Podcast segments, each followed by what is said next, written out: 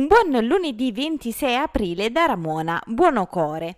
Si torna a circolare sulla strada statale 163 nel comune di Amalfi, al termine della cerimonia di inaugurazione del nuovo tratto di carreggiata che si è tenuta sabato scorso e realizzata in tempi record dopo la frana dello scorso 2 febbraio, è stato consentito il passaggio delle vetture dopo 80 giorni. In questa vicenda abbiamo registrato un doppio miracolo, ha affermato il presidente della regione Campania Vincenzo Di Luca.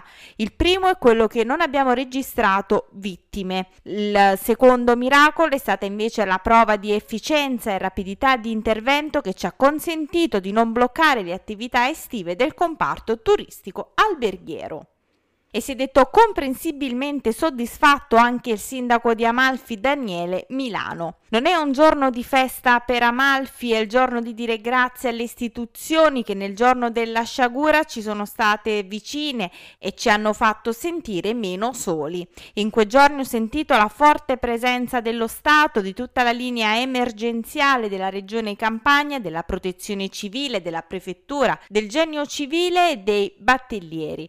Amalfi ricuce una ferita. Queste le parole del sindaco di Amalfi.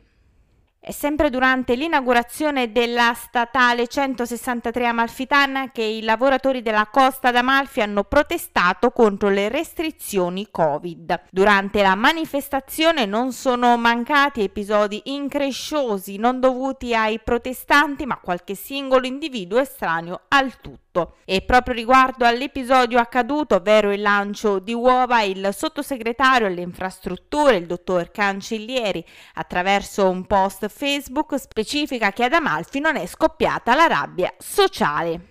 E ricordiamo in chiusura che da oggi la campagna è inserita in zona gialla e quindi ci saranno una serie di aperture importanti che cambieranno le nostre abitudini.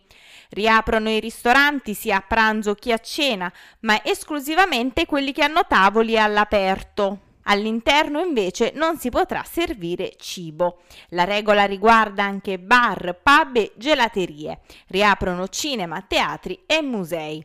Ci si potrà spostare liberamente all'interno della nostra regione tra le regioni gialle. Resta invece il coprifuoco alle 22.